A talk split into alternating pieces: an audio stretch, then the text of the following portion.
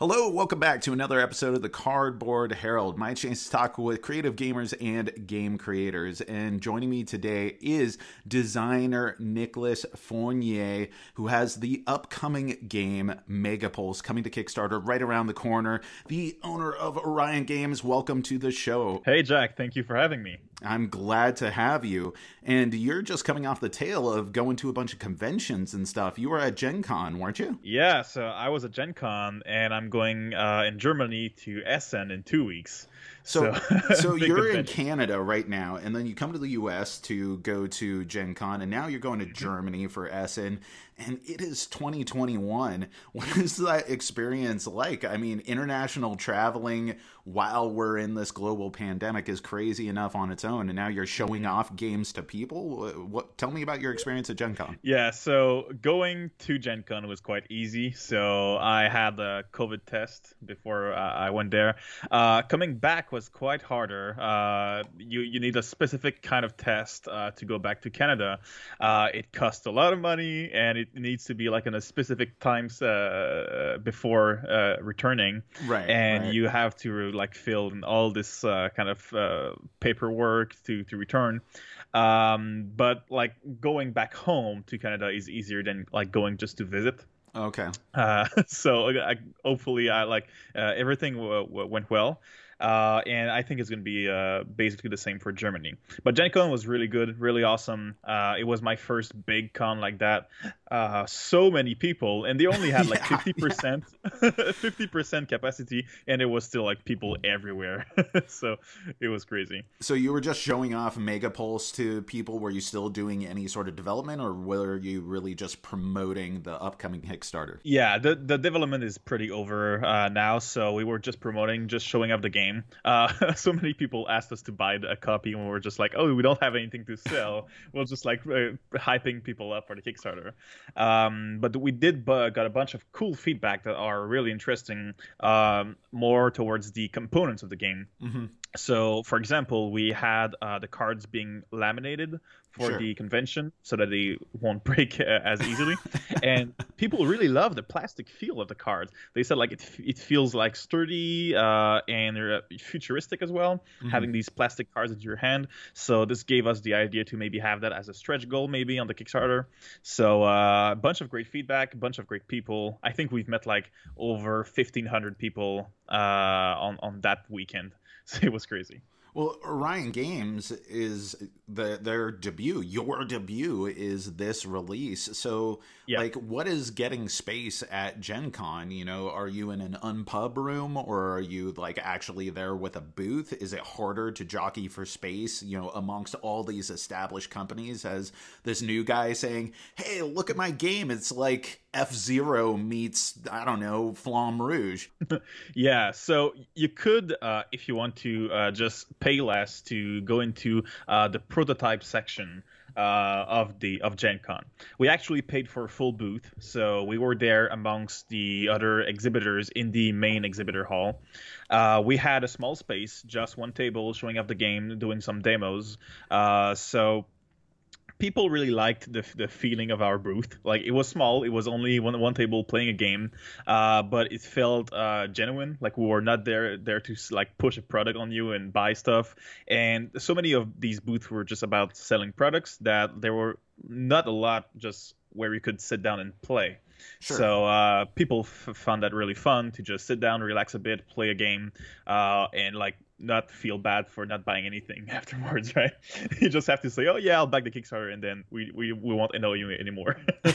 so so yeah, I think we had a great relation with people there. Uh, like people love to talk with us. Uh, people, everyone was so friendly. So what what's your carnival barker pitch for this game? Like when someone's walking by and you just have one table and you're like, "Hey, you want to come over and play Megapulse?" and someone's like, "What's Megapulse?" Like what what you you have such a narrow window in order to catch their attention. So like, what is it that you tell them in order to get them into a seat? Yeah, so we have a one minute pitch and a five minute pitch because we always ask permission for people. So we're like, hey, do you, do, do you do you give me one minute of your time to like give you the the quick recap?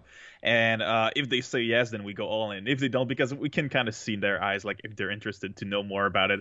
Uh, so sometimes we'll just see if they're like looking at the track, like kind of feeling the vibe, and we just approach them. Uh, most of the time, uh, like we can we can we know when it's time to talk. So basically, the the the, the basic uh, elevator pitch is. Um, a futuristic racing game inspired by Wipeout, F Zero, and Mario Kart. Okay. So we have uh, way more action and dynamism than other racing games. So you can shoot people, throw bombs, uh, you can um, drift through curves, charge nitro. There's um, a bunch of uh, upgrades that you can get to uh, do some hand building. So uh, some racing games you roll a die to move, uh, and that's basically it. In this game, it's a card. Uh, there's a lot of card play, so uh, you can have your hand of cards, which is all the different actions, and you can upgrade your hand by losing some cards, gaining some cards during the race, uh, and you, you have that uh, hand building mechanic there. Then there's a simultaneous action selection, so everyone chooses two cards face down and then reveal before we each take our turns. So there's a lot of action planning, trying to figure out like what people will do, how to react to it. And you have a way to change a turn order uh, in the same turn uh, before anyone plays. So you can become first player, collide with people, uh, play some bombs, and then surprise uh, people. So uh, there's that. Uh, there's also a modular track, so you can create your own track. There's uh, 32 track tiles, and you only need like 12 or 14 to create a track. So there's a bunch of variety you can do. You can split the track into, join it back together. Um, and yeah i think like uh, i'm a bit rusty because it's been a, a, like two weeks and i'm the guy doing the demos. Uh-huh. i had devin there with me. Uh, devin is a friend designer i met on, on facebook and it was the first time we met in real life. And he was then there with me at gen con and he was the guy uh, at the booth uh, talking to people while i was doing the demos right? So uh, it, it, would be uh, better for the, the pitch than me. Yeah well devin was actually the guy who kind of like carnival barked me. Like he was mm-hmm. hunting down appointments and he was like, "Hey, hey, Jack, I met a guy and he told me about this podcast and also like I know this other guy and there's this bonkers wild racing game that he's making." And I thought like, "Yo, this would be a perfect connection to make." And so like he was rallying me as if I were a passerby at Gen Con. I just happened to be in Alaska while you're on, you know, the other side of the continent. So yeah with um, with this game, you know, you mentioned some of the the inspirations for it being video games, and yep. this is one of the the biggest challenges to me out of making adaptations of video games in a tabletop space is that especially games like um, or I guess genres that are like real time strategy or racing games part of the exhilaration and the, the the enjoyment out of it is the instantaneous feedback the the need to carry momentum forward and yeah. that you don't have the time to really think about things which is kind of antithetical to the typical board game experience unless you're doing a real time game, which is a, a whole different bag of beans. So, yeah. like, how do you make sure that you're you're keeping players adrenaline up and capturing that spirit of the games that you're drawing inspiration from, but making it make sense within a tabletop context? That's a good question. We we have a few uh, mechanics that help us uh, like give the feeling of a racing video game and keep the adrenaline up. So uh, first of them is the uh, simultaneous action selection. So because we're uh, making a plan in our head and placing these cards face down in front of us and then revealing them, we kind of have the feeling in a racing video game where you aim for the next curve, try to uh, predict mm. w- what people will do and how to take that curve and then uh, you have you kind of give up some control because everything's going so fast. And in Megapulse, because you need to select your actions before you take your turns, uh, you kind of have that feeling of making a plan in your head and trying to make it work. And since we have uh, everything in, in Megapulse is about interaction, so uh, we took inspiration from Mario Kart, for example. Uh, so there's a bunch of ways to interact with people, and you're encouraged to bump into each other. So if I collide with you, I deal damage to you, and I push you around, but I don't take any damage myself. So people want to crash into each other. And if I crash uh, with you during my turn, then that slightly changes your turn because now you cannot take the same path you intended to. You'll um, you'll want to like change a, a bit how you're to play your turn uh, so that feeling of always being involved in the game because other players' turn will directly impact how you, you play your turn. Uh, and having all these cinematic moments of crashing people into walls, taking these boosts on the track, it feels in your head as if you're actually racing uh, as if you're taking those actions. And we made the, the mechanics as crunchy, as feel good as possible. So you, you go fast, uh, you go crazy. Uh, the bombs have a huge radius of damage. You can kind of feel in your head these moments, these memories from your childhood from play, playing those games, those video games and they all come back to you. Mm, what what about and, rubber banding? Yeah. You know, like yeah. that, that, that's one of the biggest issues that you know is a make or break thing for a lot of people playing, say Mario Kart. Is you know you yeah. have the situation where you want a skilled player to be able to do better, but then you also want the the less skilled players to still stand some sort of chance and be competitive. and like, how do you balance that so that it's satisfying in the least? Because any a bit too much in either direction is just going to make it a disaster. Yeah. So that was uh, one challenge we had during development, and um, so we have a few things that help with that. Uh, everything in Megapulse is designed so that it's harder to uh, keep going and keep gaining, uh, the, making distance between you and the other players uh, as first player then it is easy to catch up. So it's always easier to catch up than to keep going forward as as leading player. Um, so first of all, we have like damaging players. You have a card to shoot people. If you shoot other players in front of you, it's direct hits. You just deal damage to them because you're they're in range, right? Uh, but if you want to attack players behind you, you have to place a bomb, and you're trying to aim that bomb so that it will uh, like explode to like and, and hinder other players' movement but uh, it's not guaranteed for you to deal damage. Then, uh, so uh, then all the other th- stuff about the collision system, right? In other racing games, they try to prevent players from um, colliding with each other by having the leading player of the race be the first player. So at the end of each round in other racing games, you change the turn order so that the first player is the leading racer. That way, there there's not uh, that much collisions. In Megapulse, uh, the turn order changes by the player's action. There's a card in your hand that changes turn order and as long as no, no one plays that card, uh, the turn order stays the same. So if you're first player, uh, and you're behind other players, then you can on your turn crash into them. So as the leading racer of the race, everyone who plays before you crashes into you. So you take a bunch of damage. So um, it's like it's it's a better position to be in the last position because you, you don't get people crashing into you as they move forward. And finally, we have our catch up mechanic, which is the catalyst. So you have a pilot tile that you can choose, uh, which has a special a special ability that becomes stronger as you become uh, behind. So that this special ability is available to you anytime. So let's say uh, if I'm close to you and I'm the trickster, I have a grappling hook and I can grapple onto you and move as you move. Uh, I move with you, right? Uh, but if I'm five zones behind you, then I don't have to pay the cost for that card anymore, uh, and gets a bit stronger. So uh, this helps me uh, catch up uh, quite a bit uh, because if I'm really far behind, then it's going to be really more powerful. So in that sense, it's really hard to really get more than five spaces behind the first player. You mm-hmm. you have that rubber band effect that helps you stay in that zone, but from there. You still have to play your cards right. You still have to earn that victory if you want to become the next first player. Uh, because it's hard, it's easy to catch up, but hard to actually pass the first player And does it feel consistent from player count to player count? Because like it seems like something where at a lower player count it may still be good, but it's a def uh, like a different feeling type of game as opposed to like a yeah. higher player count where there's much more collisions. There there's many more opportunities for you know overcoming or just being completely wrecked. Like again, bringing it back to Mario Kart, that feeling yeah, of being yeah, in first place and suddenly it's like blue shell, red shell, banana peel launching up ahead, and you're just like.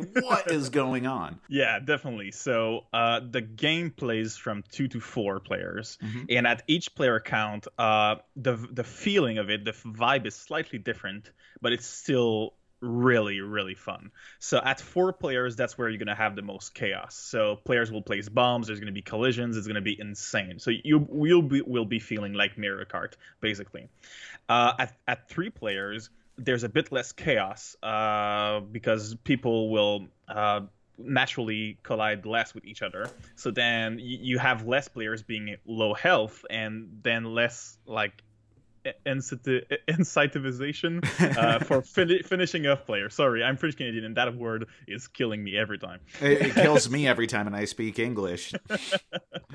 so at, at three players, it's more about the skills. It's more about uh, who plays the best combos with their cards.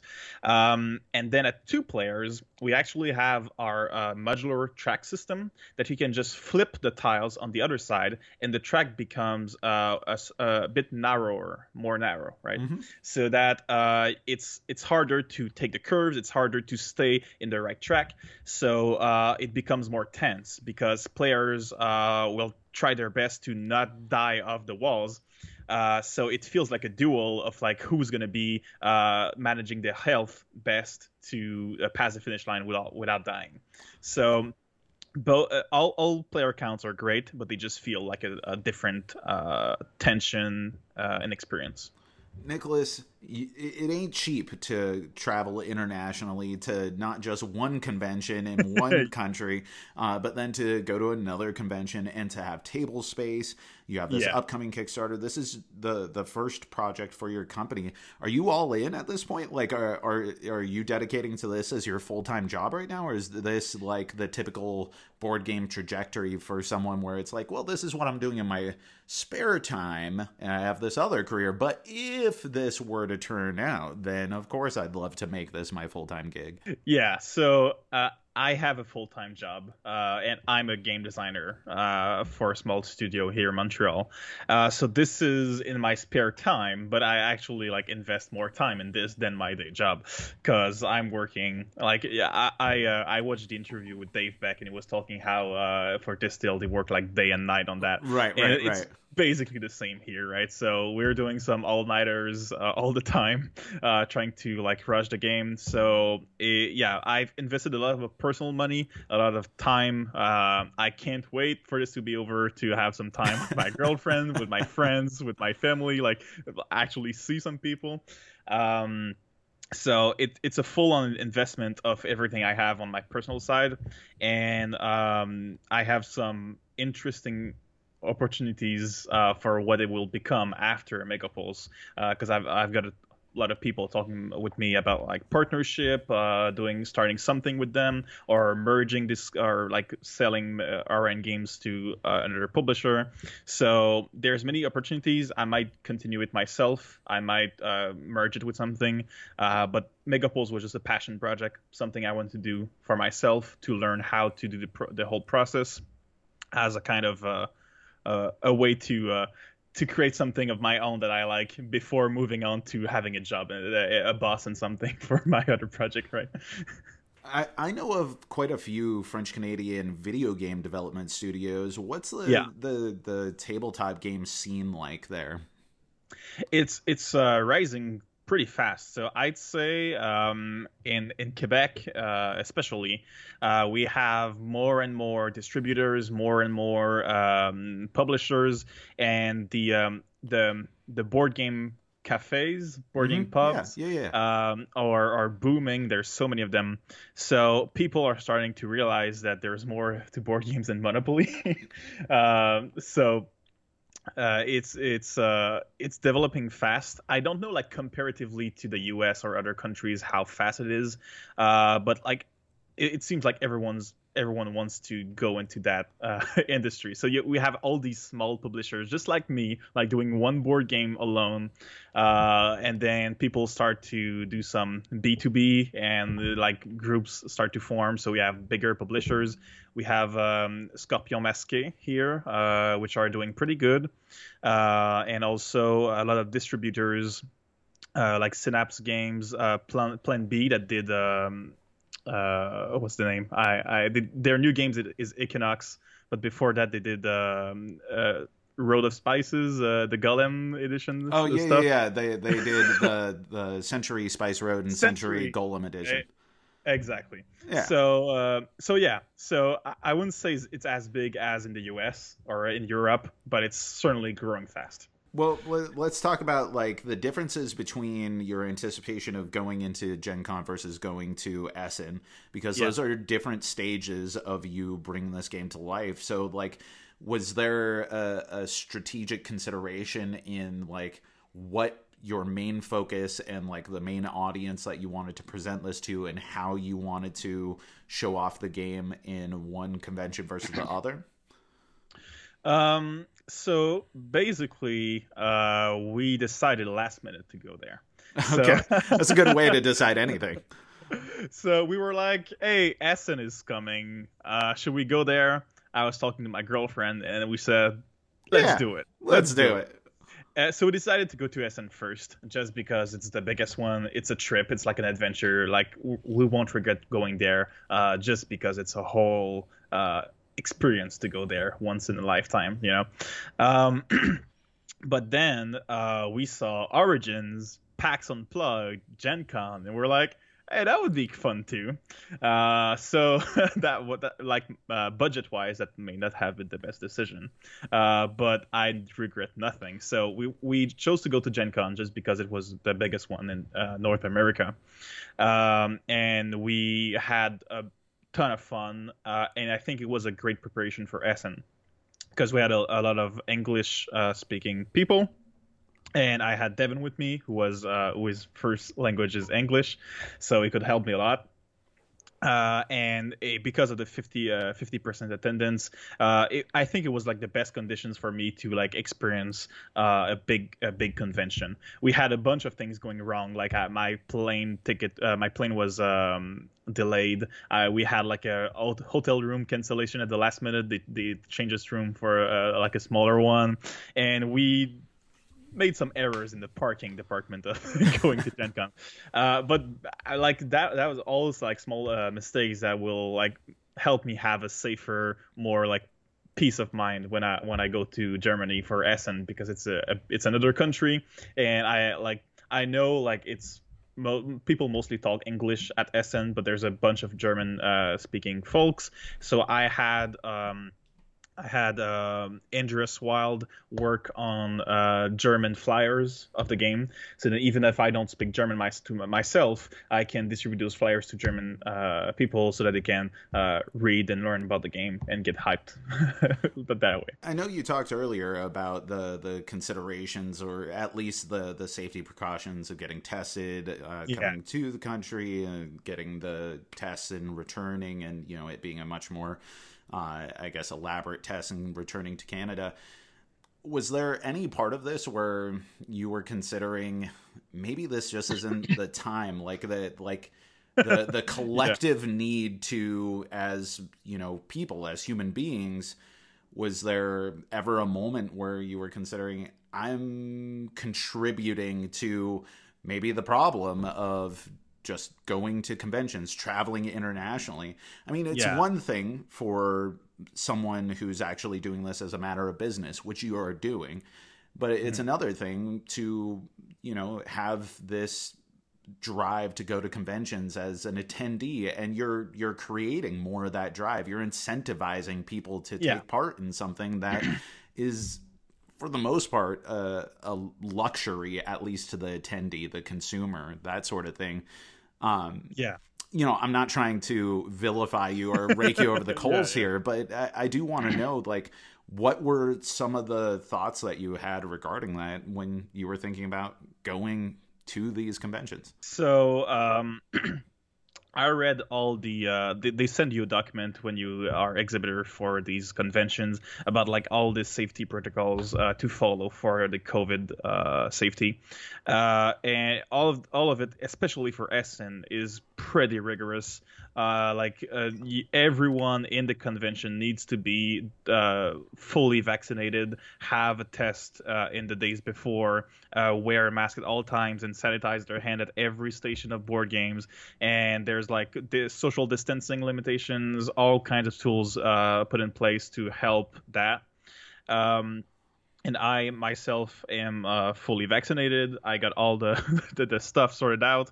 Um, so like I know there is some kind of um, like there was uh, pictures of Gen Con being shared online about yeah, like oh yeah, how, sure. how how insane is it? And that uh, was that pretty was... divisive in the community. Like I, yeah, I think was. there was like Twitter wars going on, and you know mm-hmm. I was just kind of in the background, like uh, you know I, I just hope people are safe. Like what, whatever you choose to do, I yeah. hope you're choosing to do what you do safely. Uh, but it really did feel like it was divisive within the the social media aspect of the tabletop gaming hobby where people were like I'm going block anyone who said that they went to Gen Con and you know like it was mm-hmm. back and forth. It, it was drama. It was drama and, for and, sure. and you had to be there because the the picture that was sent around was in the the like in the the waiting area for attendees and they could have done a better job. It's true to like organize people waiting. Mm-hmm. uh, but inside of the convention hall uh, like it was there was strict rules and you had to um, there was like ample room for people to walk around uh, while exerting social distancing uh, we were ourselves all, always wearing masks uh, providing hand sanitizer to everyone and asking them to to use it. So um, I, I, think we did our part in like trying to make it a safer space for people um, and like it, it wasn't that bad inside. Like the outside on the first day, yeah, it was kind of a mess. Yeah. Uh, but that was like the the the picture. Like if you look any, if you would expand that picture, that there was no one else around. Like it was just the picture zoomed in on the like massive crowd of people. Um, for Essen, I'm hoping it will be better handled uh, and as like my own responsibility in this, uh, I'm trying to take as many precautions as I can and trying to be as responsible as I can. But the fact is, um, being a first-time creator and having Megapulse being like a racing game, which is hard to sell for some people, uh, mm-hmm. like it's not for everyone, right?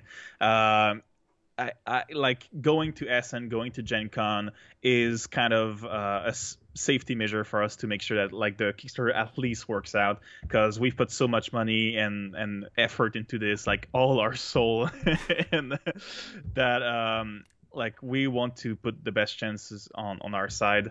Um, so yeah, may, maybe maybe we we should not have gone. Well, let, let, us let's, let's take it back to to happier, more positive things. Let, yeah. Let's take it back to game design itself. You know, because sure. because you're right. You know, you this is a, a, niche genre within tabletop games. Not everyone's going to like racing games. It's yeah. something that's visceral and cinematic, and you want to get that in front of people. So again, like I was saying, you know, the the desire to go to conventions, you have a meaningful business aspect to like why you would want to go to these conventions. Like it, it is going to make or break it for you, as opposed to like Leder games, you know, they could just release a game and it's going to sell a bajillion copies because Cole Wehrle was involved in Kyle Ferrin did the artwork, right? You know, like you need to get that in front of people and not just because you're a first time creator, but also because of the type of game that it is.